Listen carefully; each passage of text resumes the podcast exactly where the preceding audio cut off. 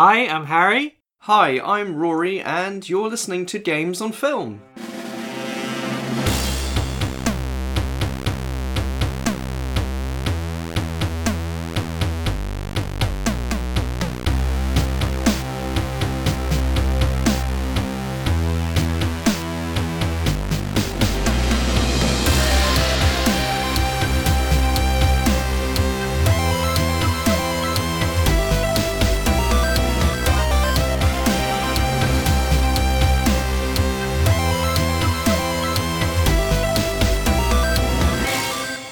Welcome back to Games on Film, the podcast that celebrates video game movies. It's our first podcast of 2020. We're in a whole new decade. Are you excited? Yes, welcome to the future. The future. And actually, we're doing a film today set in the future, uh, 2007 at least. Um, seven years after the big quake, it says. so, um, how's life been since the big quake, Rory? But if this film is anything to go by, it's been terrible. Uh, I think you should say out front, this film is set in a post-apocalyptic wasteland, and I was trying to think, oh, just like today, just like now. Oh, it's so prescient. Yeah, I know. Insert post-Brexit dystopia gag here. What is the film, Rory? Yes, we're talking about the 1994 beat 'em up classic, Double Dragon. Brilliant. This is like one of the one of the early big ones. It gets ignored, I think. Actually, people always talk about uh, the Mario movie, the Combatty movie, the the one about um, fighting in the streets. I think, but um, this one seems to get forgotten. I think. I think it maybe isn't as high profile as those other movies, but it's uh, you know 1994, so it's around that same era as as all of those movies. In fact, the VHS box for Double Dragon references them with the tagline "Double the Street Fighters in this Mortal Kombat." Oh my god! and the same amount of brothers as in the Mario Brothers movie. Yeah, and and I think as you mentioned at the tail end of our last episode, the fact that it is in this weird dystopia, it seems like something in the air or in the um, film producer executive toilets or something, maybe something in their nose. Uh, of the early 90s Maybe those toilets are pretty apocalyptic. um maybe it uh, maybe it just influenced this kind of look and i think we'll get into this in in more detail i think but the way this film presents itself and the sort of aesthetic it's going for i think a lot of it has to do with maybe the success of the teenage mutant ninja turtles movie and i think quite a few of those films that goes through this like oh we want to make something for kids but also with this weird grungy aesthetic which is hmm. actually quite unpleasant mixed with this sort of day glow color scheme That's a good point, that because I I'm watching this Double Dragon movie and I'm thinking, I suppose it's aimed at kids, but it's effing terrifying. I- oh, like I don't I don't think there are children in this film. I had to think long and hard, but there is a kid in this film. But yeah, I mean, going to the actual game itself, I learned some things about the game in my research on this film. Um, I loved the, Double Dragon games, and when um, the like mini SNES was released, I really enjoyed playing it again. I don't think it's actually aged that badly. It's pretty basic. You just have a punch and a kick, and somewhat randomly you can grab people by the head and knee, but knee, knee them in the face and things. Um, Double Dragon 2 has got a really great thing where I think A is punching right and B is punching left. So it's quite fun to have people around you and, and beat everyone around you. But the setting I just thought was the mean streets. I didn't think it was post apocalyptic. I just thought it was that tough sort of 80s sort of Manhattan aesthetic. People talk about how now New York is very gentrified, very safe, but back in the day it was just, you know, murders all the time in New York. And I just thought that was the game's recreation of it. But in my reading I learned it is actually post apocalyptic, at least in the Japanese story. Did you did you read this at all? In the video game, famously, a girl gets gut punched and carried away by some thugs. And it's your girlfriend if you're one player, it's somebody's girlfriend if it's two player.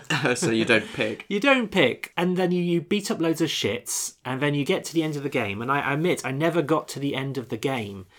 And so I learned that um, if you're playing it in co op and you get to the final boss, you then have to turn on each other and fight to the death, and one of you gets the girl, which is uh, pretty chilling, I suppose. Yeah. Well, Double Dragon 2, uh, The Revenge, the sequel, starts with the girlfriend that you save in the first game being killed Oh, at the very start of the game, and then it really is a revenge mission Yeah. afterwards. It's not so much damsel in distress as damsel is deceased. Oh, that's horrible. But um, yes, the the Western version doesn't really have much supporting material. The Japanese version does again casually drop in the fact there was a nuclear war, Okay. which expl- which they, which explains the different coloured sprites. You're fighting wave after wave of punks, and some of them are different colours. And I just thought it's because it's a video game, but it's actually some are different types of mutants. Oh. So again, sort of all kinds of depressing, but it does mean when I when I saw this film because this was not the first time I watched Double Dragon. This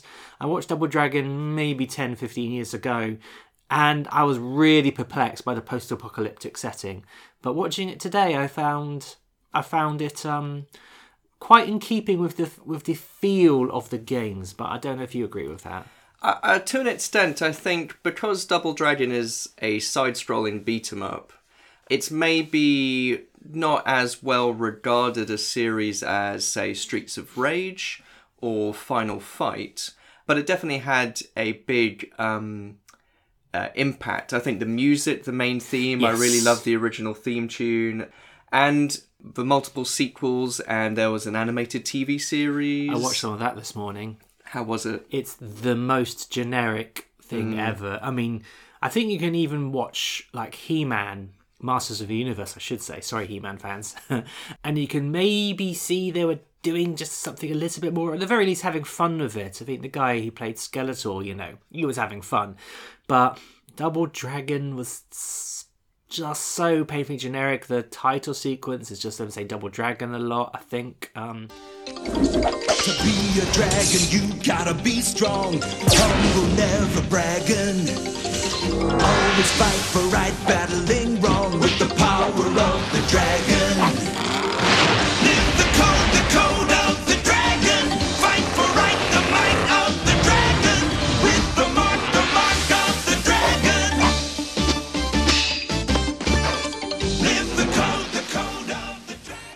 The main characters. They wear masks rather than they wear masks when they're doing their action. They have swords and both those things didn't seem very double dragon to me. Um, i got about five minutes in. Yeah. Um, but it, it certainly, I think it just has a catchy name, and I think that's why it had the impact. And that's not to say anything about you know the quality of the games, because I think at the time they were um, very good for what they what they were, and they were developed by Technos Japan, who were also known for the Kunio-kun games, which uh, of which River City Ransom is uh, one of them, and that's a sort of uh, I think you can get that on the Switch NES online at the moment, and it's worth playing because it's it's Double Dragon esque, but it's got slightly more cartoony graphics. Um, there's a bit more depth to the fighting and um, moving around the different screens, etc.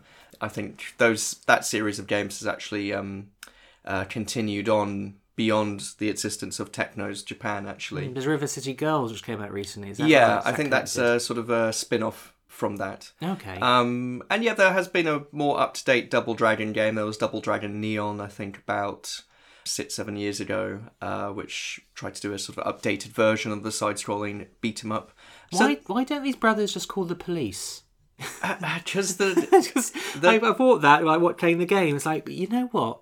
They just if I, if I was in Double Dragon if we were the brothers in Double Dragon I would file a police report. And uh, I'd imagine that she'd be quickly um, discovered safe and sound. Our girlfriend.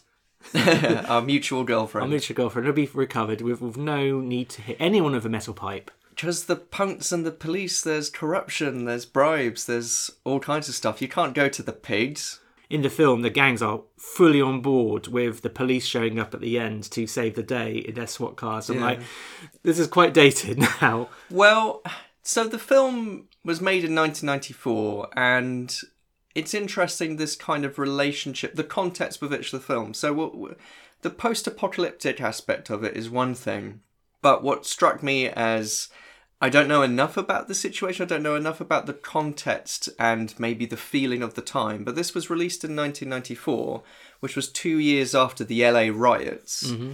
And I'm just intrigued by how this film was regarded at the time as making a sort of commentary about gangs, a commentary about, you know, New Angeles, so it's set in a sort of dystopian LA. The cops and whether they're heroes in this film or they're not, because there's this sort of curfew set where, you know, cops can rule the day, but the gangs rule at night. I'd like to imagine the cops think they rule the day. Um, but I don't know. It's just for what it for what is a kids action adventure movie to an extent. But as you say, it's got all these very sort of strange, adult, inappropriate elements wedged in there. I just wonder if it's just playing around with this, you know, post Rodney King context, or whether it is just. Like completely oblivious to it, I or feels more oblivious to me. I think you might be giving it too much credit there. But apart from the fact that this film then inspired, it got a game was based on this. Did you know? Like Neo, a Neo Geo version which featured like Shuko, the villain from this. Uh, it also had some very brief video sequences of. Uh, uh, Robert Patrick talking directly to the camera at the very start of it. But weirdly, that was not a scrolling beat 'em up. That was that was like just a full on like one versus one yeah. fighting game. So um, that was a bit weird. But apart from that, is there anything else to say about the video games? Well, I suppose if the first two games are more a sort of rough and ready side scrolling beat 'em up, the third game did introduce a few more mystical elements. Hmm. You had to sort of find these Rosetta Stones, and apparently the uh, finale of the game has you fighting supernatural monsters in Cleopatra's tomb. Oh, which right. is the inevitable um, ending for any side scrolling beat 'em up. Well, no, that's a very good point because the film goes full bore into mystical dal- mystical mystical dallions, uh, mystical medallions, um, and yeah, I guess that's a that's a big question when you're trying to adapt the material because the plot, as I mentioned, is super duper basic. Your girlfriend gets kidnapped, and you you beat the shit out of loads of punks. So uh, I, I do wonder if that was. Um, I mean, where do you go? You can't keep well, I was going to say you can't keep uh, kidnapping girlfriends, but I think the Super Mario series pretty much resoundingly um, quashes that. Yeah, definitely plows that furrow. I mean, there's sometimes with Mario games they sort of turn it on its head and you play as Peach and all that kind of stuff. Like the Super Paper Mario games are pretty good at that sort of thing. But uh, I think Mario. Sh- I think Mario should kidnap Bowser's girlfriend next time. You'd be Super Koopa Adventure, and you'd Mario would be stealing Bowsette. Bowsette. You heard it here first. So before we get stuck into the film proper, just wanted to talk a little bit about, I guess, the intentions and the making of it behind it. Uh, so for the art. for the art. uh, so directed by Jim Yukich. I don't know if that's the correct pronunciation of his name. What are you going to say, Jim UKIP? Um, this, I believe, was his first feature film, and I don't think he's directed anything else since. Not a feature film. But he's primarily a live director, so directing music concerts, um, doing live TV. I think he was directed Chelsea Lately uh, show.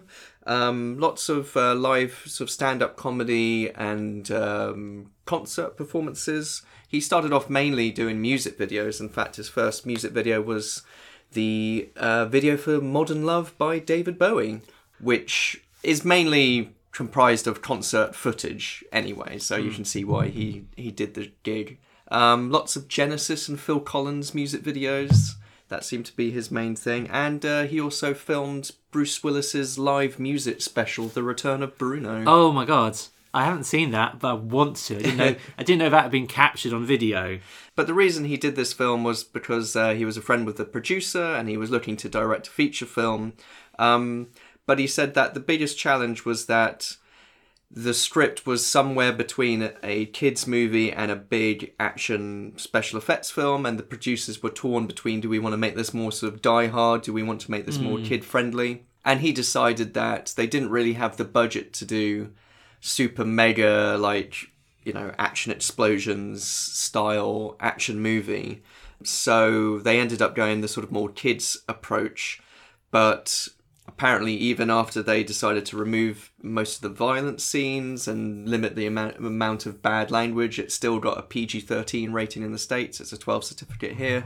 So apparently, that sort of killed the audience somewhat. That assumes there was an audience to begin with. I mean, we said that Double Dragon was a popular, well known property, so there was the potential audience there. But I think, you know, doing the story that they did and the script they came up with, and, hmm.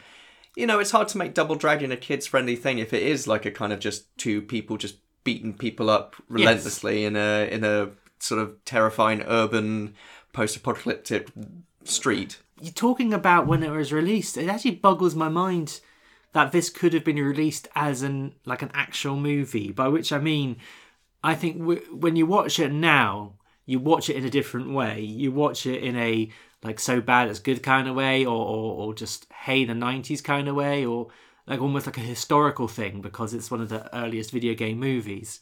But imagine it just, imagine it being released today. yeah, imagine seeing this in the cinema.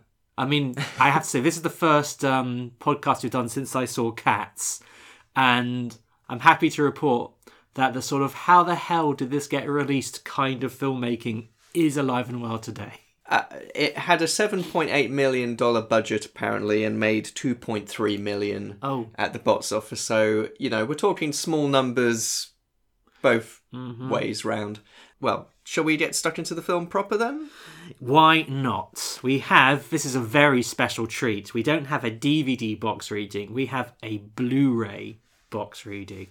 Rory owns this on Blu ray. I mean, since starting this podcast, my shelves are now heaving with crappy movies.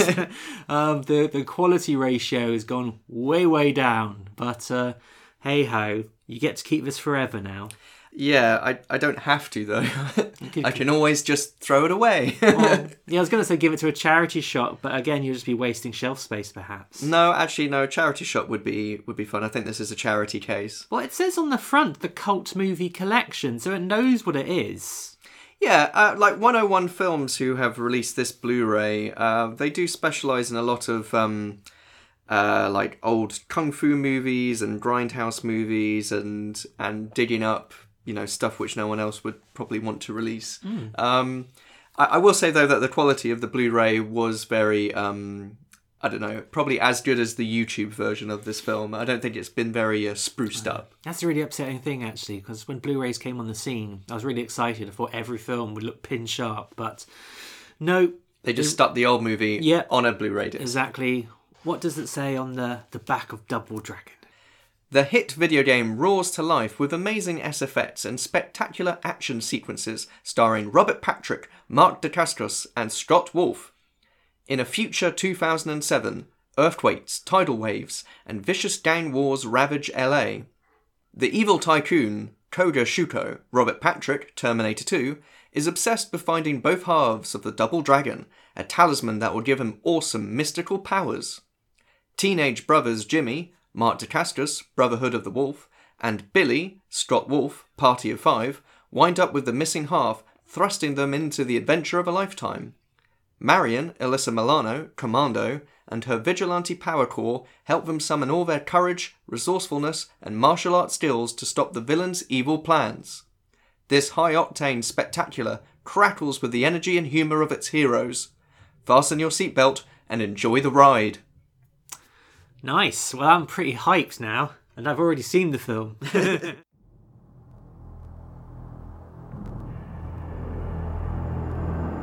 Two thousand seven, Los Angeles.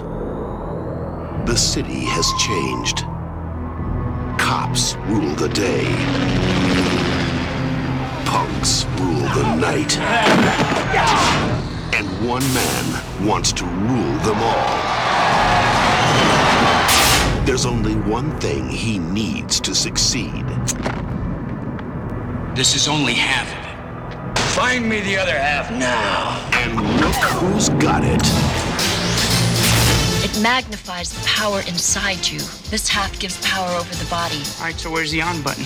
Now, two brothers will stop at nothing to protect their half. Look out!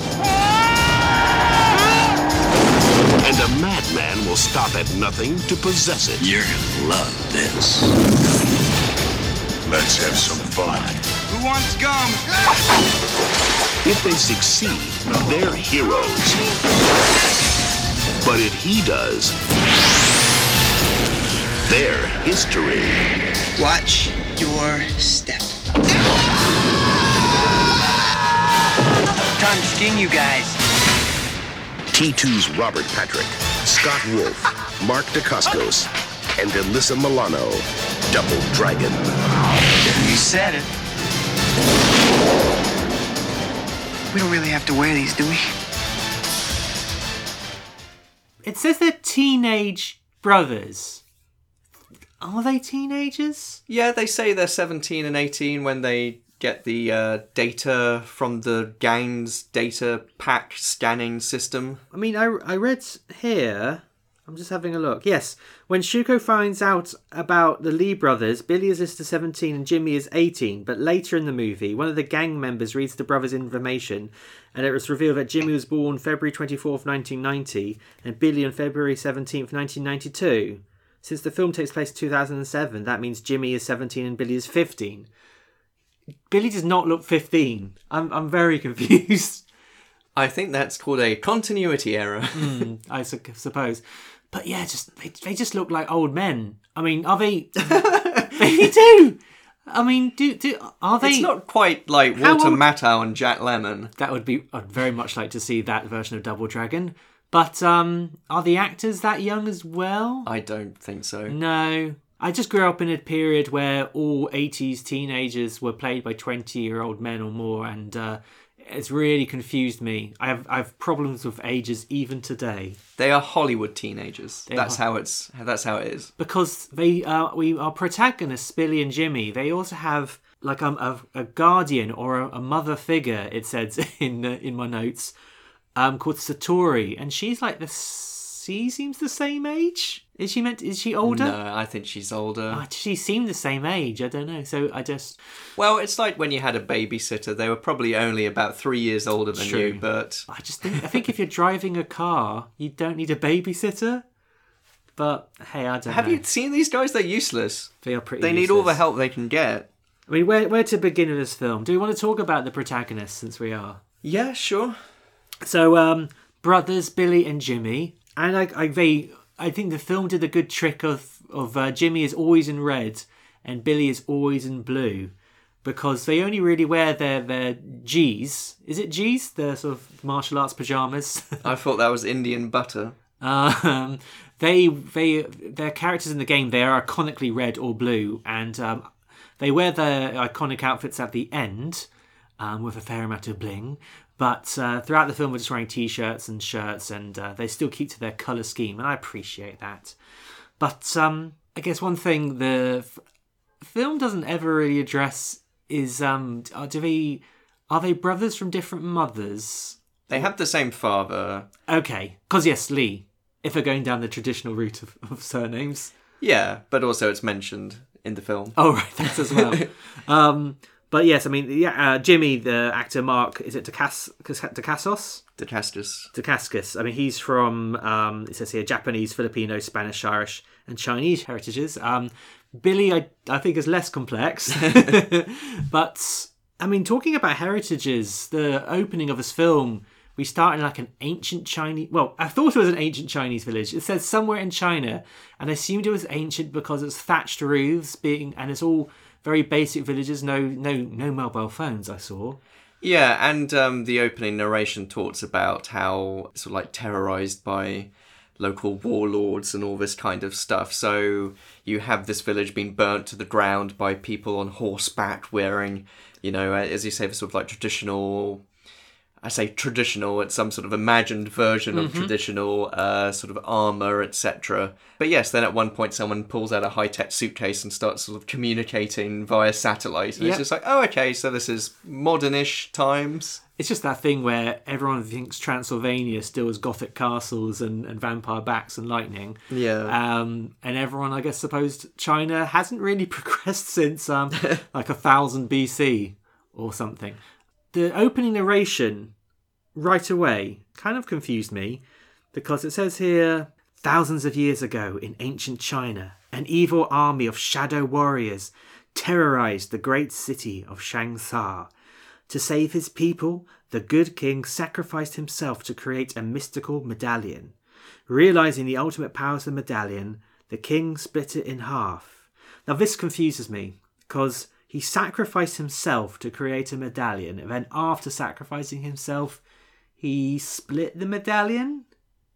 And then gave it to his, sons. sons? I don't know. Does did he just turn into a medallion, or I don't know how he sacrificed himself to create it? Does then- it have his blood inside? And then Satori later on says that she split the medallion. And for a minute, I thought, so is she thousands of years old? No, she's just taking credit. she's taking credit, or she had the medallion up until she's met Billy and Jimmy and thought these two idiots couldn't. These two dum dums. Yeah. Yes, we discover later on in, the narration done by Koga Shuko, the villain, the king split it in half, and to one son he gave the power over body, to the other power over the soul. This is the legend of the double dragon. I mean, what did you think about these? These are our protagonists. They're meant to be the people we want to see succeed. Did you enjoy them? I, I suppose the way they're divided up. So Jimmy, played by Mark Dacascos, he is like the cool one. Mm-hmm. He is the sensible one. He is the older brother. I, I guess so. That's what you're supposed to be. To Oh, me. right, yes, I am the older brother. At least that's the relationship in this film. I don't know whether that transponds to our fraternal existence. I mean, he also seems to be one clearly better at martial arts. Yes. Um, I mean, the actor himself, I think, is better at martial arts. So, Yeah, Scott Wolf, when he does his kung fu sequences, it's much more slapsticky. It's like swinging into people or Hmm. pushing them like into trunks and stuff. Whereas Jimmy is more like, no, I can actually use a bow staff and actually do backflips. yes, is when he hits, he traps somebody's ponytail in the case and then says, "What a head case." So he's good. He's good at the puns. yeah, to find good. Subjectively good at the puns. I haven't seen actually enough Mark Dacascos films. I know like he was in Crying Freeman, Brotherhood of the Wolf, Drive, you know, as the sort of leads. But I guess big thing that we saw him in last year was John Wick 3. Yeah, that's a surprise. As he was the, he was um, hilarious though. Yeah, yeah. And I think he's a charismatic performer. Yes. He's definitely, you know, does what he can with some ropey stuff in this film. So I think he is likable. Yeah, I think I prefer him to Billy. Who's Billy- very smug. Yeah, I don't have really much to say about Billy. He's just like a boring kind of white dude, I suppose. yeah, he's the one who's given the medallion. I think though he's the one who's always wearing the medallion, and I think this is the bo- the power of the body is his medallion. There's a hilarious bit at the end of the first act where uh, Shuko arrives at their home.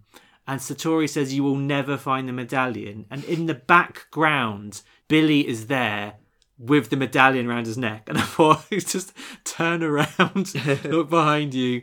We're, I mean, we're introduced to them at a tag team kung fu tournament, Yeah. if such a thing exists, but clearly it does in New Angeles circa 2007. And they lose the match because Billy's having some fun and goofing around when he should actually be kung fu fighting um, properly. Congratulations, Billy. You just lost us the prize money. Hey, you were playing it safe and they were catching up. We're just having a little fun. Yeah, well, have your fun out of the ring. What a buzzkill. but uh, you get the sort of like tone of their dialogue and and with it the movie when you know the people that they lost out to says like Better luck next time, losers. Eat some fish, buttheads! Billy, Yeah, I mean, we watched a um a making of like a four minute long making of where Robert Patrick is trying to sell the movie, and one of the things he says was, "There's no profanity." And I, I found it adorable how that was a selling point. Oh, mine, mine ears, no profanity. And, and now I feel like you can't see one PG-13 movie, one 12-rated movie without an F word in there. Well, I'll pick him up on that because at the climax of the movie, when they're sort of uniting the medallions, and it sort of says ah, "Ash," and then it slightly cuts before it Yep. gets the IT, and it happens twice. Even though I think the second time it happens, you do get a tiny bit of a T, almost. Oh, almost, Robert, almost. Robert lied to us. But then in the final bit of the film, a couple of the henchmen, who are called Huey and Lewis, I know. in the credits, But like literally, he uh, Robert Patrick says, "Huey Lewis, what's the news?" Yeah. At one point, it's like, "Oh my god."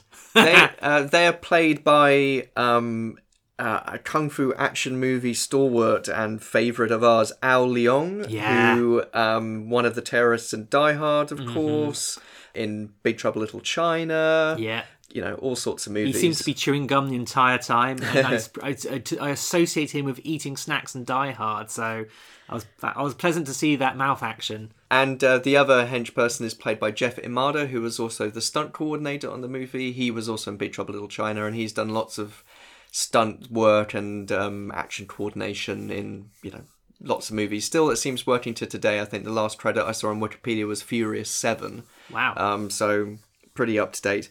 But at the end of the movie, they no longer are an employee, and they've got signs. One which mm-hmm. says "Thug seek ruthless boss," another one saying "Will hench for food." yep. which are good gags. Yeah. But I'm pretty sure they're kind of quibbling at the end, and one of them says the F word. I think it says like, "Yeah, you screwed up," and then the other one says, "The fuck you did."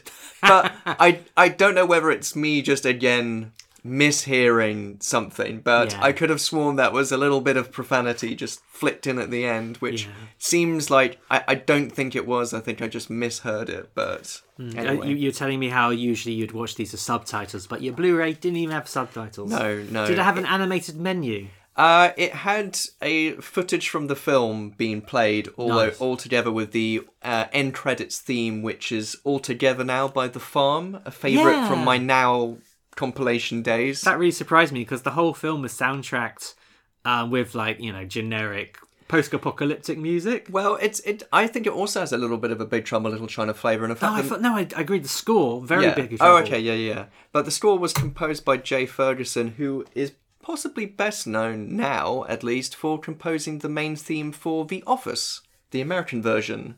I mean, again, I drove through Slough the other day, and it's like I associate that with the office. It sounds like a sigh than the name Slough. I imagine Slough being a lot like um, the city depicted in Double Dragon, to be honest. I think that's unfair on New Angeles. No, no, no. That's unfair on Slough. Shall we t- talk a bit about the setting? I mean, Yeah. Here's the thing, I I really enjoy the setting. I think it's it's a complete hodgepodge and a mess, and I don't know what's going on. And there's just all these random gangs. There's like a clown gang, so I can only assume this is like a like this is what happens at the end of Joker with Joaquin Phoenix because he inspires everyone to be clowns. But they're these punks, and like I said earlier, I felt the game when I played it as as a very young kid. The, the whole place felt dangerous, especially because you're being attacked all the bloody time. But I just got this sense that yeah, living here in this sort of dystopian wasteland is it's a it's kind of a nightmare. But you people still learning to live in it. And in that opening fight you mentioned, there are all these um, pillars which have to be perpetually jacked to keep stable because of quakes and things. And you get some like RoboCop style news reports filling in kind of what the world is like right now. And that can often be a very clunky way to set the world. But still, I just I, I did feel that this was a society in complete collapse and so you see some low budget movies and you feel that stops just around the corner. Um, i'm thinking of like robocop 3 where you could see the, the ravaged streets of old detroit has like litter and rubbish only just down a little bit of the street and then it's just shining city for the rest of the block. But um yeah here i just uh i really enjoyed this sort of this setting. Like I said, I'm not sure if it's appropriate for kids though, because I think it would just make me cry. Yeah, it's it's just it's weird because I think it's definitely doing things. I think definitely the RoboCop influence is there because you have the adverts. You have like the news reporters who I think are playing themselves, George Hamilton and Vanna White. That's interesting. Um, who are sort of actors playing themselves. Well, Vanna White, she was the Wheel of Fortune spinning Oh, right. girl, and then you've got Andy Dick, the comedian, That- playing uh, a weather forecaster. Yeah, I'm not so au fait with American comedians of that period, but I do know Andy Dick. So when Andy Dick came up and his name came up, I was like, "What the hell?" and it's it's sort of playing around with that stuff. There's some reference to uh, Madonna dating Tom Arnold on a news report or something, and it's trying to do this like weird satirical edge to it, which uh, I just don't know if there's like a place for it here. Um, Well, you say satirical. I'm not sure. I think that's that di- that gives it too much credit. well, and that's the distinction between that and RoboCop because I think RoboCop does manage to do satire and take the Mickey out of the motor vehicles and the board games based on nuclear apocalypse, but this just I think tries to do that but doesn't think about the satire. Yeah, but what it's also playing around with, as you say, is this gangland stuff, and it's you know the different kind of flavors of gangs, etc., with their own shtick is very much like the Warriors. And again, that's sort of like okay, doing this in a kids' film, but sure. And you have like this big meeting with all the different tribes of gangs gathered around, and you've got Michael Berryman from The Hills Have Eyes Yes. as this sort of like gathered everyone together. Yeah, exactly. They, they nominated him. He drew straws. I guess that is the only way to make that side-scrolling beat 'em up thing work because you do have waves of identical-looking gangs of fighters coming at you in those sort of titles, and I think it makes sense having this post-apocalyptic world and having the curfew and the fact that you know the gangs eventually break curfew because uh, they are in league with Koga Shuko at that point to track down the uh, the Lee brothers and steal the medallion. And so that adds like you know they they, they find themselves lost and then they've just got this whole assortment of different thugs from different gangs And that waiting felt- for them, and it felt very much Like yeah like a beat 'em up. And you know, one point one of them picks up a traffic cone and starts hitting them, and it's almost like interacting with the scenery and you know bashing people and things. It does then culminate in like a jet ski chase, which is I don't think very Double Dragon unless there's No, you know vehicle sections as there sometimes Yeah. are with side-scrolling beat 'em ups. But um, at least then that takes you in another trip so uh, of the apocalyptic setting so they're going along what is now the hollywood river and they're passing a submerged hollywood sign and Mann's chinese theatre and Yeah, um, I thought I loved that yeah. imagery, and uh, some nice matte paintings Yeah. I mean, I found it very disturbing when anyone fell into the water because they, they go at great lengths to say if you drink any water, you'll be di- I think diuretic for like a week. yeah And I just, I just, every time anyone, I mean, the water is bright green at the Power Corps HQ, and thugs get thrown in there quite a lot. And I just think, oh my god, they're gonna die. I thought we're gonna get. Like speaking about RoboCop again, I thought people would be coming there like like the Melty Man and RoboCop. Yeah. Yeah, that that jet ski chase does culminate them in them driving through a sign, which then explodes, and the pursuers think they're dead, and then they actually survive. And one of the brothers says, "I bet they think we're dead." And it's just like, um, yeah, you just exploded, and it doesn't explain like how you managed to get out of that. Like I thought, I had to rewind the scene because I thought they would have jumped off the boat and then gone to safety. But no, they go through the sign, it all explodes. The person says, "Oh, they're dead. We just need to go and retrieve the medallion." And uh, then they sort of like emerge from the water and think, "Ha ha, fooled them." It's just like, how? I don't know, maybe um, the rest of their lives are spent in you know slowly dying, like their skin falls off. It's like it's like the like ugh, like that show Chernobyl, which is based on real life. it's like that TV show. the TV show Chernobyl. You know, I don't know how Billy and Jimmy survived more than five minutes being these free agents not attached to any gang. Well, that's what Satori is probably there for. Like, she's actually doing all the busy work, Mm-hmm. trying to look after them because they would just probably be dead and in a dumpster by now. yeah, you know, at the end of the day, they're just vessels to hold this double dragon. Why can't she have the double dragon? Why does she give a shit about Jimmy and Billy? Because she promised their father that she would look after them and the medallion. Because she, so their father was I guess, some kind of archaeologist or something. And um, when they found the Double Dragon medallion, apparently he died when the excavation collapsed. But it turns out that the villain of the piece actually killed Oh, the yeah. brother's father. He says that what a of- reveal. He said it sort of so offhand. I sort I forgot he said that. um, may- Well, well, maybe um, their father was also just as stupid as his sons, though. Maybe Yeah. he definitely went down like a route which says, "Don't go down there. It's dangerous. It's what? Woo!" Yes. That's how he died. Then I will kill you. Just like I did your father. What? You must know he and I were colleagues at Shang Sa. I was there the day he discovered the medallion. The fool didn't know what he had. In his hands, it would have wasted in a museum. I tried to reason with him. The medallion's power could be used to accomplish great deeds. Like burning down people's homes or murder. Casualties of a magnificent cause.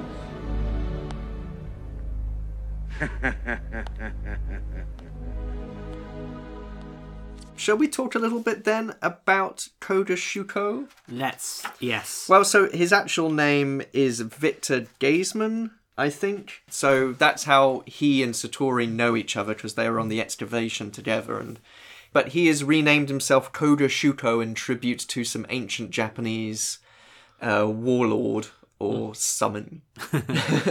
This I think is a M Bison tier performance. Oh, Um, really? I really enjoyed Robert Patrick's Koga Shuko in this. I think it saves the film. He, uh, Robert Patrick is obviously having a blast playing it, and I actually found, I think, an interview with him talking about his role. He seems to have really enjoyed his time on the film, Robert Patrick. He says there's some funny aspects to that character, and it was fairly liberating to be funny and try to be menacing at the same time. I am proud of my performance. It's a pretty extreme performance, but he also mentions his hair. Okay. um, so, in case you don't know, his hair is pretty much a vanilla ice hair. He says, It's not my idea. I'm just putting that out there. It was an idea that the director had. He asked me if I'd do it, and I said, Okay. I'm like, I get it. We're making a cartoon kind of game. It's extreme. It's an archetype villain. Um, within the reality of the movie, I guess it works. Shit, I'm ready to try. I try to be as brave as I can. Sometimes you have a misfire, so I'll say I guess this works for the character. Hey, look, at least I have hair. um, but yeah, his I think his look is quite iconic in its sort of way. I think before we even had seen the film, because uh, we didn't see it when it came out, um, we found a publicity still of Robert Patrick portraying Koga Shuko. And uh, for a time, I did an edit of it and put it as our desktop background on our home computer. I think it was there for a very long time. It might still be there if we were to boot up that old machine. He's wearing dark glasses. He's got a goatee. I mean, at one point, one of his henchwomen, his henchwoman, uh, a lady called Lash, because she has a whip. Yeah, Linda Lash from the games. Yes, yes, she, the lady with the whips in the games. Um, she opens some blinds without him ready for it, and he says, "Ah, you know better than that. Not before I have my shades on." And that turns out to be a pivotal moment in the climax of the film because um, when he has control of the medallion and he transforms himself into two kind of weird dragon people uh, with samurai swords, they manage to. I don't know, very easily beat him up. Even though he has the power of the awesome medallion, he doesn't put up much of a fight. And then they uh, turn on the lights with the power generator, and he's sort of like blinded by it and reforms back into his human self. And it seems like, I don't know, he takes on and off his shades, and yeah, he winces when it's light, but it's not like Jason Isaacs in Star Trek Discovery or something. But he's just got loads of really amazing lines. I'm just trying to find a few. I think he says at one point, "Your incompetence sticks needles in the flesh of my honor."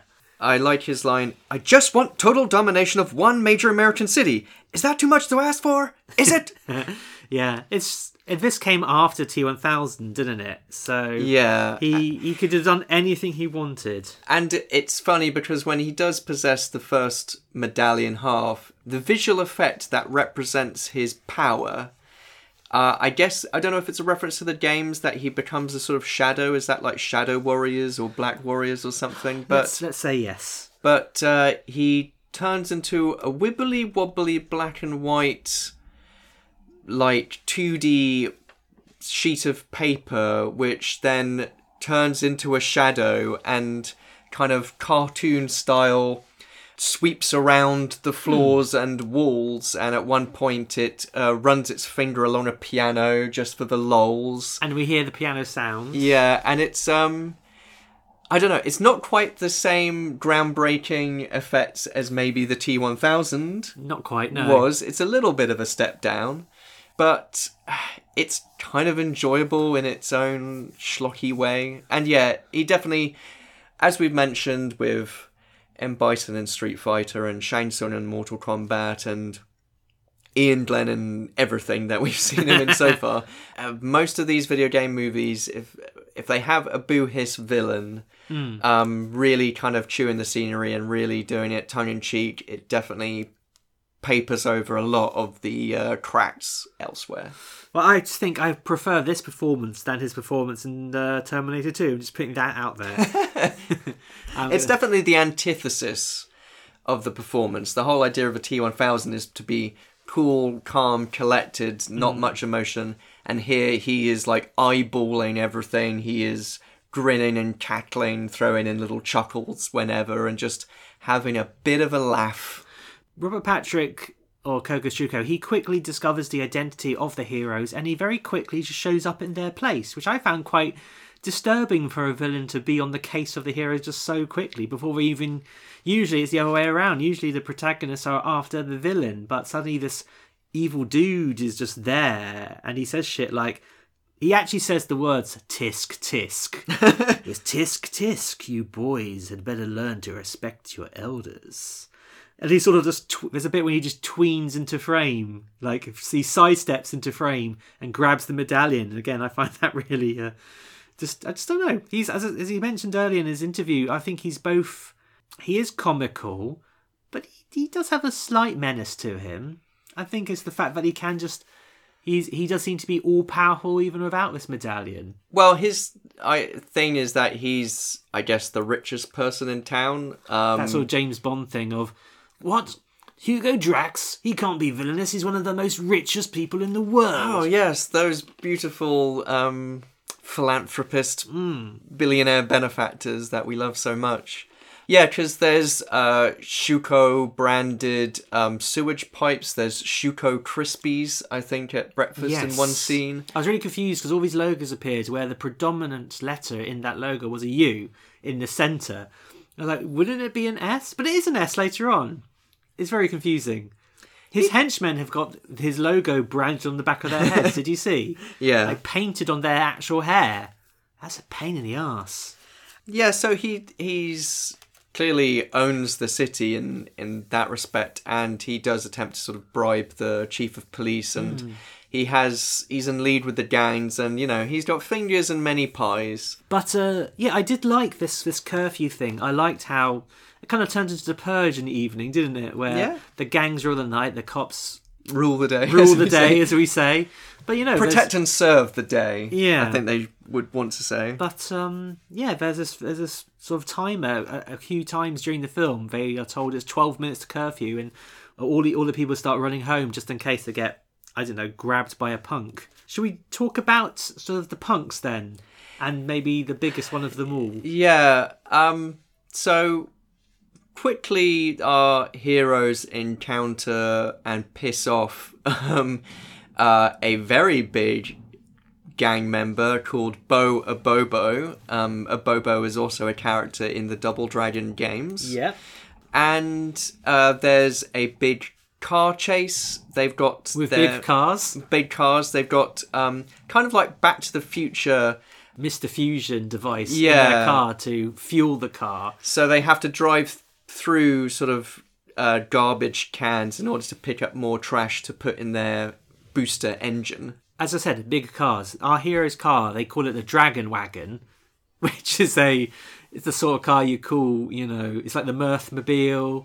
The Batmobile is you know Batman picks up chicks in his Batmobile. I think it's more like the pussy wagon and Kill Bill. Yeah. Basically, it was called a station wagon, um, but with a big flame booster at the back, and the Abobo's car, like he's portrayed even before he gets turned into a mutagenic monster. He is portrayed as not the brightest bulb, but he still drives like a humongous 4x4 with with teeth, metal teeth at the front, and its own sort of computer generated tracking system that he controls inside the device. His windows get blacked out, and he's controlling his car via a joystick, which leads to another punk saying, You must be really bad at video games, or something. That's a, a video game reference there. And I'm thinking, did Abobo design this amazing technological marvel? Well, it is revealed that he is working for Koga Shuko, so oh, he's been I, uh, gifted that. I imagine it's Shuko branded technology he got for free in order to, I don't know, track down weakling kids and beat them up or something. I mean, it's a pretty terrifying prospect because, you know, actual gangs where actual lives are actually ruined exist today. And can you imagine if, not saying that they do, but can you imagine if the leader of Google gifted a military vehicle to one of them? it's, a pre- it's a terrifying prospect. Yeah.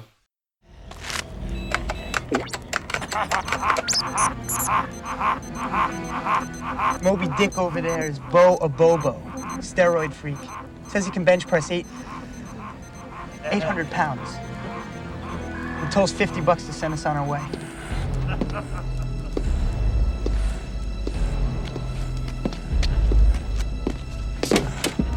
Good evening, gentlemen. May I see some identification? Uh, well, you know what? I left them in my other pants. Handle it, Hawk. 50 bucks, man. We accept all major credit cards, including American Express. You got a problem with that?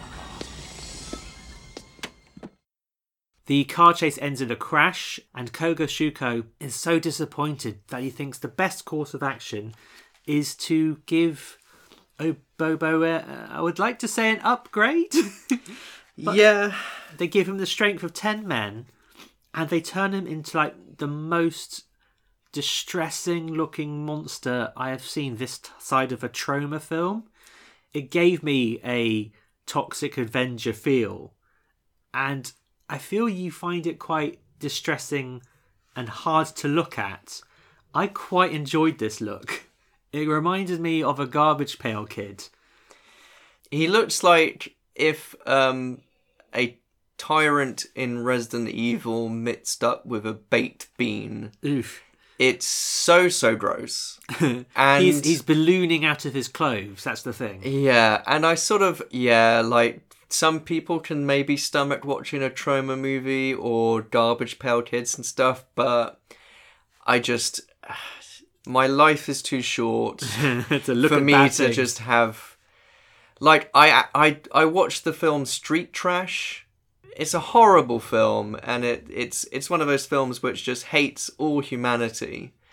And it's about a bunch of tramps who find this off-brand liquor which causes them to melt from the inside out. Oh, is that when someone melts inside a toilet or Yeah. something? Oh, I don't. Yes, I know that one. and now. it's just but it double dragon and the mutant abobo is like at the same level of disgust in what is effectively like a kids movie yeah. and super mario brothers movie has that whole idea of like the devolution chamber and i think just like i don't think metamorphosis like post pinocchio um, with Lampwick and the island of the donkey children and stuff like that. I just, it just, I find like Metamorphosis and things just a very chilling prospect. And there's just too many kids' films which do that in a very unpleasant fashion. yeah. I mean, at the end, he's not better by the end of the film. He's there No. permanently. Has his intelligence been reduced at all? It's a bit difficult because he was he did speak mainly in rars beforehand. Yeah.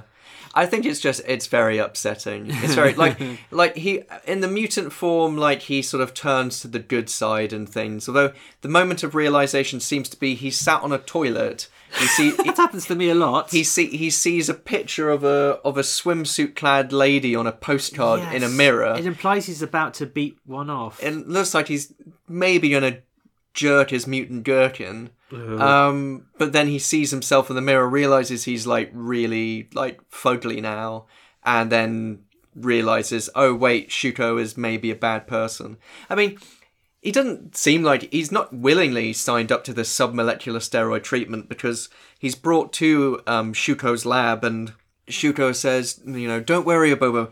You're like a son to me, and like a son, I can have another. yeah, I'm on the same wavelength there. That's a pretty shitty thing to say, though. Um, and yeah, then like straps him in, I guess, this terrifying um, mutant making machine. And then later on, the brothers uh, they find his lab and they fist fight more metal mutants, which um, like a zombie basketball player and Yeah. like some guy with just like a big metal dome and metal robot arms, and they're being possessed by. Shuko in those moments through his shadow powers. It's all very confusing and um, deeply uh, grim. Yeah.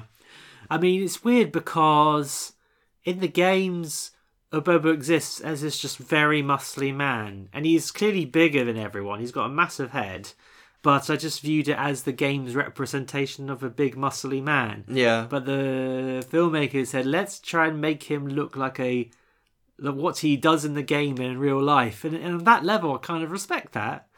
Uh, like, Do you feel the film would have been better or poorer if it was removed?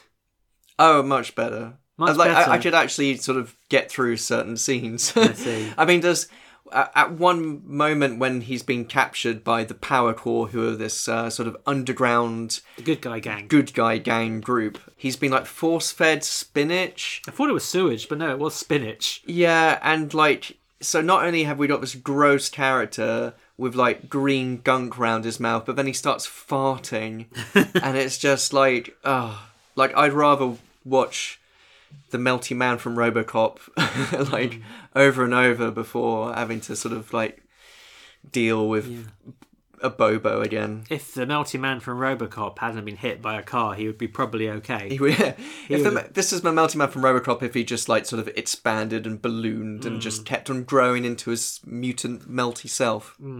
So we, we mentioned Power Corps. So there's a number of gangs. There's the clowns. There's the punks, or what they call the Mohawks. Mohawks. And um, Power Core, which is led by Alyssa Milano's ass, apparently, because there's multiple shots of her bending down and the brothers losing all sense of self, and they're just falling over each other to attack that uh, uh, peachy bum.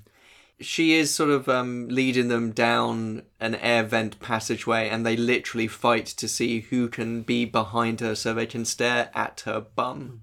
Well, if we're in the same situation, I'd happily stare at your bum. I'll be at the back end of that human centipede. like, okay, so considering that Alyssa Milano is maybe the most uh, outspoken advocate of the Me Too movement, at the best of times, looking back at this now, it seems unsavory. Especially now, the fact that she is basically introduced bending over and then they do it again, and it's all like gaga eyes, you know, almost wolf whistling from the Lee brothers Yes, it's a little bit much. I mean, so she's playing the character Marion, and that is the name of the girlfriend in the games. So it's nice that they've given her more agency by she's like a kind of fierce young leader of this underground gang slash Byker Grove style youth center. um, the aesthetic of their lair is very much like the TV set of The Word. At one point, she sits them down on a sofa and she sits on a chair, and it's almost like they're on a talk show set. It's really odd. But it's all very kind of like bright colours and graffiti everywhere, etc. But yeah, you've given her like agency, you've given her, you know, unlike, unlike tech- Satori, who Yeah. gets immediately blown up. I suppose. But she's got like sort of technical know how and she's got a plan in order to break into Shuko's lair. And the reason why that doesn't go through is because of the brothers wanting to get the other half of the medallion and doing a very bad job of that. So, you know, she's got character to her. She's There's meat to the character. And but she's she's also the daughter of the head chief of police. Yeah, so and she an- disguises this because she's got at home she wears a big brown wig, Yeah. which is clearly a wig. Mm-hmm. And uh, her brother knows about this, and her brother in the film is actually her brother in real life. Yeah. And uh, there's this nice bit when the chief of police is talking to her daughter and saying, I hate Power Corps. they're terrorists. And she's like, No, they're not terrorists, Dad. but in real life, and when she's in the streets, she's got like a, a short blonde, is it peroxide blonde dude? Yeah. Yeah. So yeah, she's got, he's definitely got more meat to her than like Jimmy or Billy. She was briefly engaged to Scott Wolf Yes. in 1993. So, but that didn't last. and Jimmy and much Billy had to longer. fight each other to the death. and uh, Billy lost. Yeah. Like, I think she is entertaining in this. I think she's got charm and charisma, and I think, uh, you know, could do with less of the um, leery Lee brothers perving over her at every uh, moment. Yes, I think again, it was a different time where your heroes could just be complete pervs and um, get away with it. And that be considered endearing. that yeah, that's the thing. It'd be the opposite. Even it's not even you'd forgive them for being kids. It'd be like, oh, they're just like me. So hey, the, the brothers they utilize Marion's help to help them break into, I think Shuko's tower. I noticed Shuko's foyer had the most beautiful um, fountain, a lovely squirty fountain. It was qu- quite relaxing to look at. The camera sort of lingers on this fountain for maybe about 15 seconds. I mean, there's not much in the way of interesting cinematography in this, so it's really just what's in the frame which counts. And so this was something which was in the frame which I really enjoyed. Obviously filmed in some actual. I mean, I don't think it was a set. No, it was, filmed in someone's lobby somewhere. Yeah, exactly. But um, this lobby gets attacked by youths, by people with rollerblades and um, roller skates, I imagine, and skateboards. And you know what? Again, I'm an old man. I'm like, they're just causing a nuisance. I would, I would be the guy angry. I'd be the security guard going, "No, you can't do this. You can't do that." But meanwhile, the trio is going through a side tunnel, again arguing over who gets to follow Alyssa Milano. And then they pop out well, actually, they they end up in the air vent above Robert Patrick's penthouse sort of office type deal. And I thought, God, that, that must have taken a long time to climb up those tunnels because you get the impression of it was tunneling the whole way up there. Yeah, how did they go all the way? Like, they'd have to have got a ladder at some point going very high up because they fall later very far down in order to get to the basement labs. Hmm. Wow. So anyway, um, they overhear some gubbins. They see um, Marion's dad being uh, attempted to be bribed by Shuko, and um, they attempt to f- get the medallion off his desk by creating a sort of fishing rod type deal. And this fishing rod thing goes down behind Shuko, but in full view of Lash. And Lash, rather than saying, "Hey guys, look," um, she she quietly gets like a massive blade and attacks the ceiling with it. I did enjoy her fight with the chief of police, though. I was really amused how this sort of slightly past it cop was having a fight with a lady in a business suit and uh, a whip, and um, that he still wins. He wins by pushing something heavy onto her, and allows him to escape for a bit. But as you said, this all results uh, in the basement where they're attacked by various surprise zombies. We like surprise zombies on the podcast. Always nice to see a surprise zombie. It's at this point, though, where he gets the upper hand and manages to capture Jimmy whilst possessed as another monster, and he gives him a sort of bear hug. And the last thing he says is, Isn't this fun, Jimmy? And I put in a note, this is the last thing Jimmy hears before he dies. Because I, I, you know, and he wasn't to be dead, but I got the impression that he was dying. And Billy and um, Marion escape. We rejoin Jimmy tied down, and that is when the little quip where uh, Robert Patrick says, "Then I will kill you just like I did your father." I was like, "Oh right, just um, that's not really given any dramatic weight either, is it? It's just it just said that."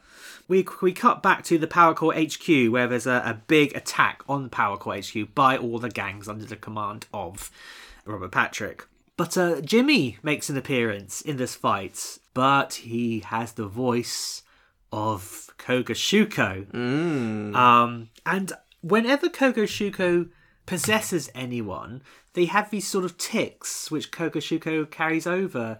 He likes to crack his knuckles. He likes to sweep his his hair back, his flat top back, and that's that was a choice. I thought that was just like a, just a big choice done by the actor, but no, it help it clues you into the fact that uh, he's terrible at pretending to be other people.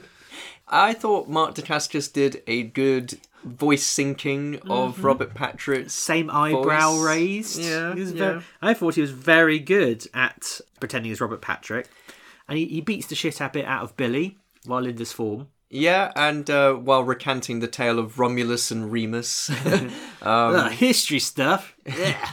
but at that point, a Double Dragon arcade machine does make a very prominent appearance. So, do you think they themed themselves over the game?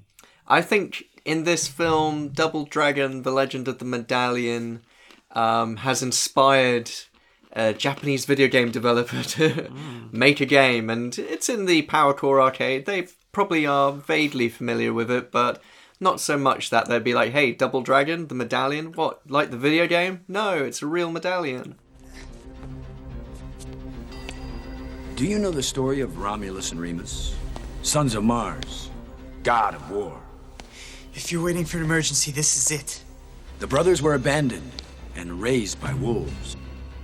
Together, they built the great city of Rome. Shadow Demon, you shall not pass.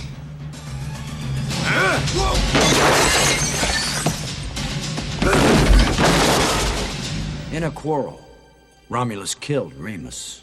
It's a great story.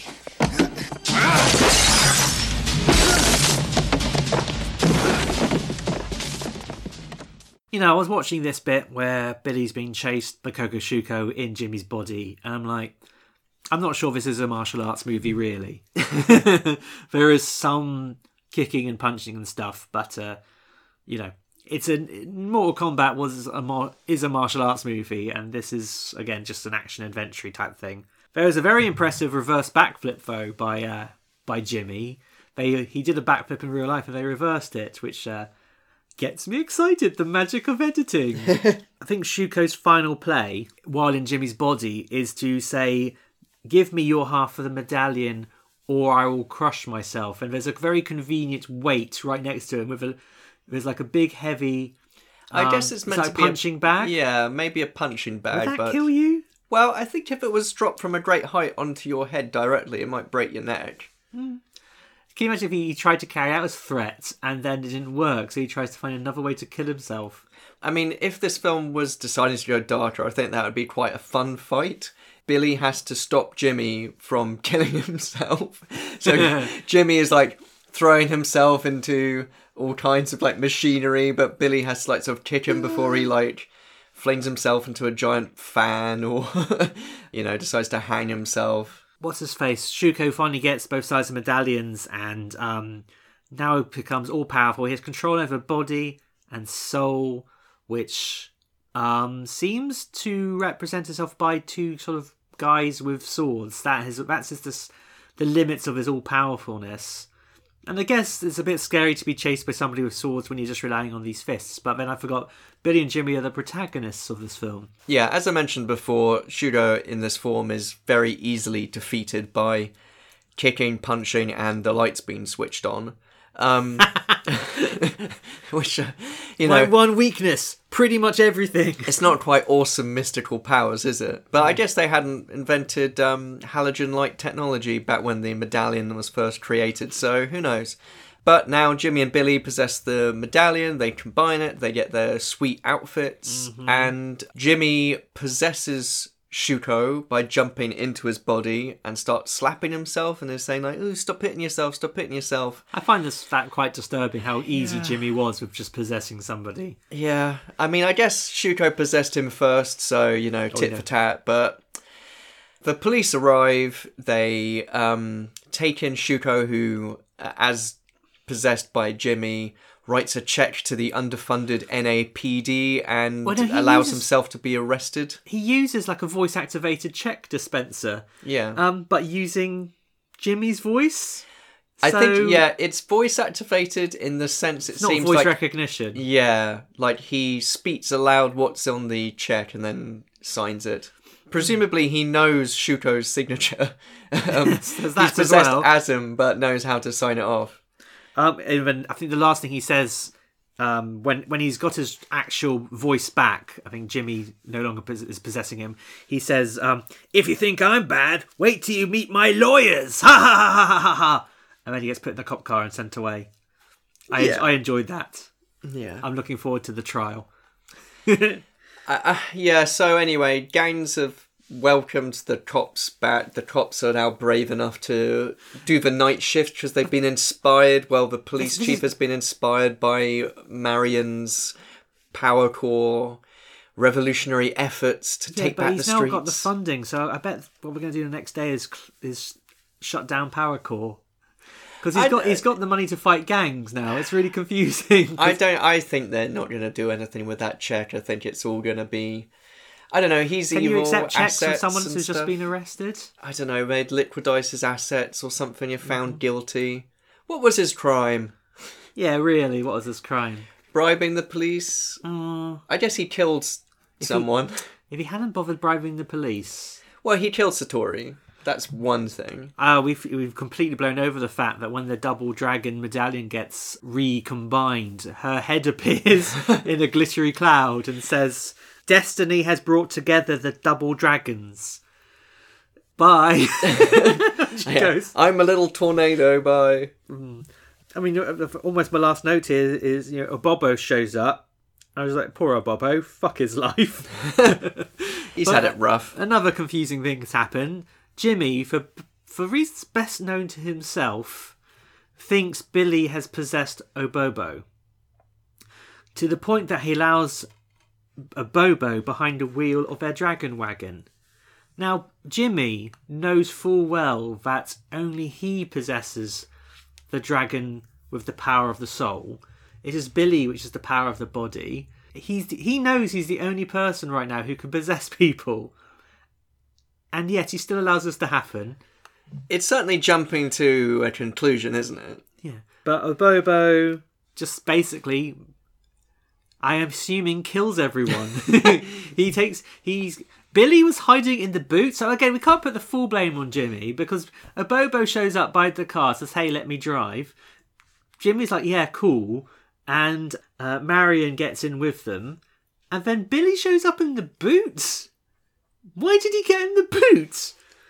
You're just having a nap. He's just a fun guy. He says this'll be a laugh, and that that practical joke ends up killing all of them.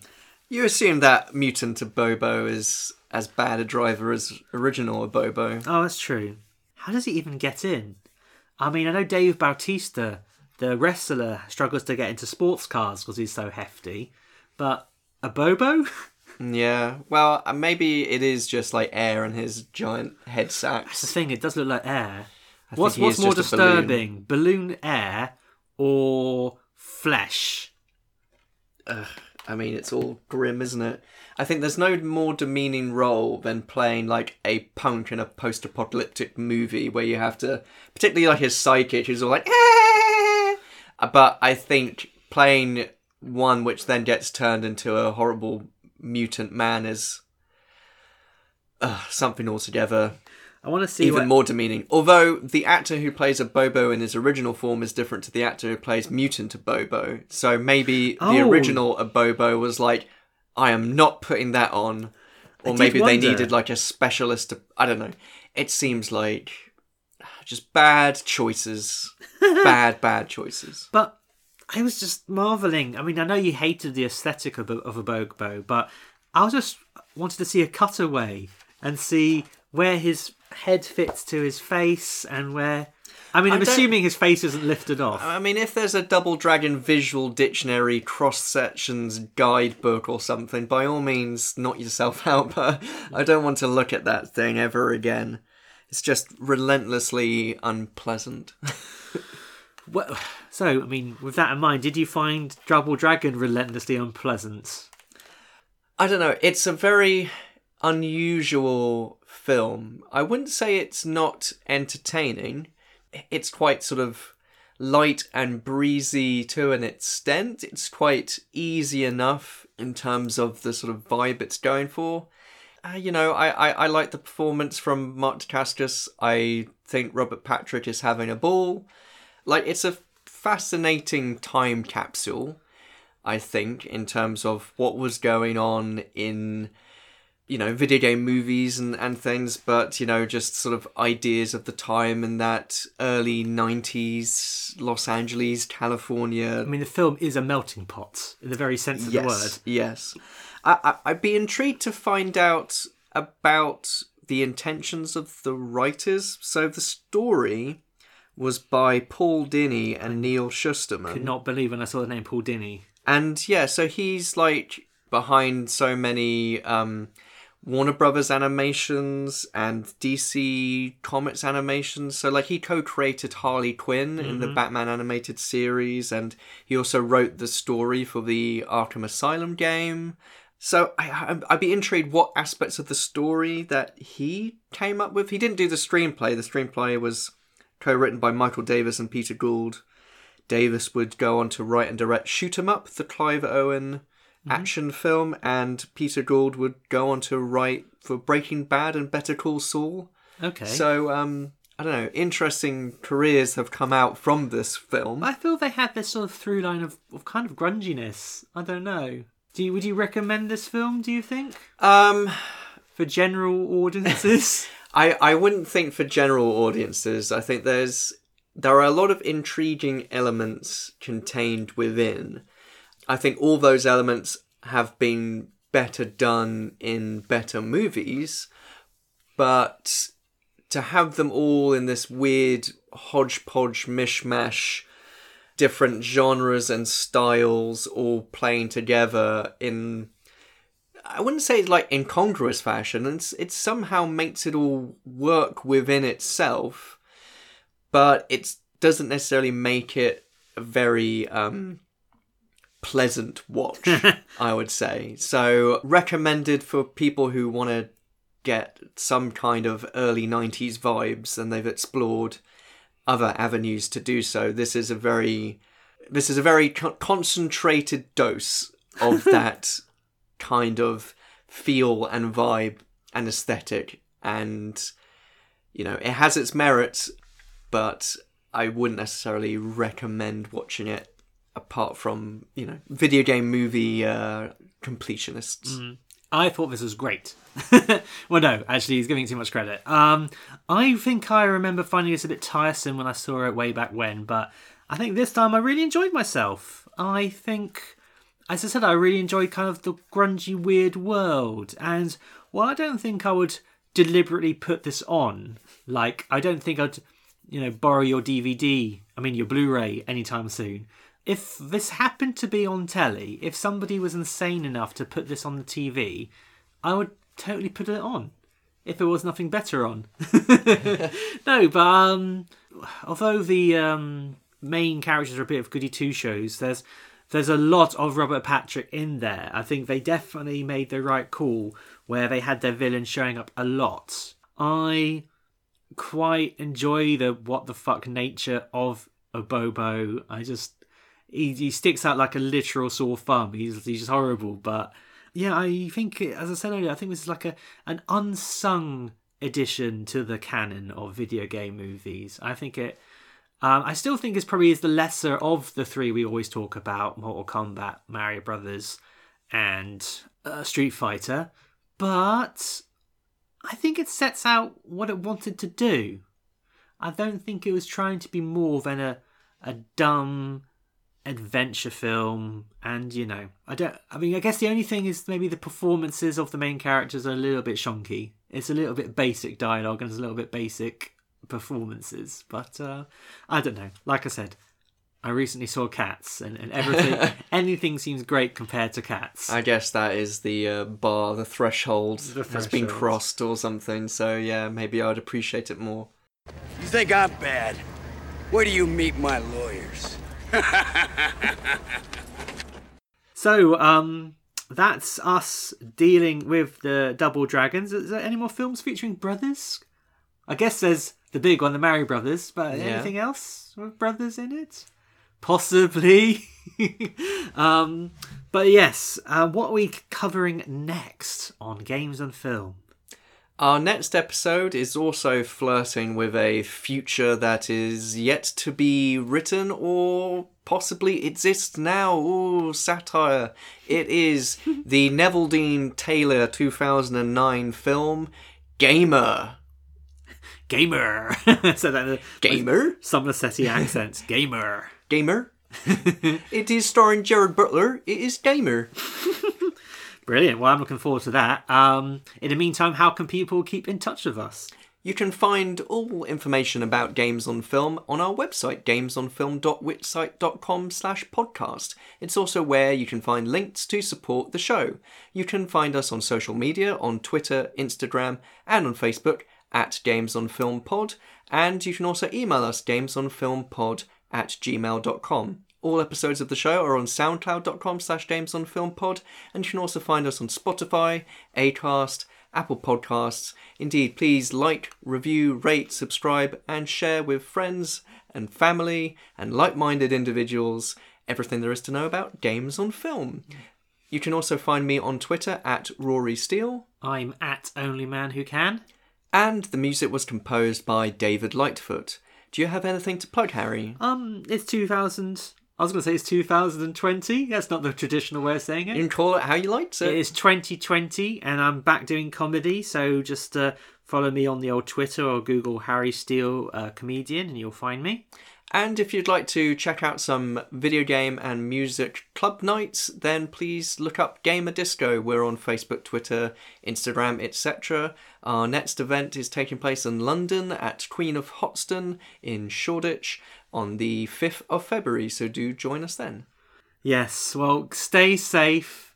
Have a great new year, and we'll be uh, seeing you again when we tackle Gamer. Yes, next time on Games on Film. Gamers on Film. Yes, do join us then. Thank you for listening. Take care. Bye-bye. Bye.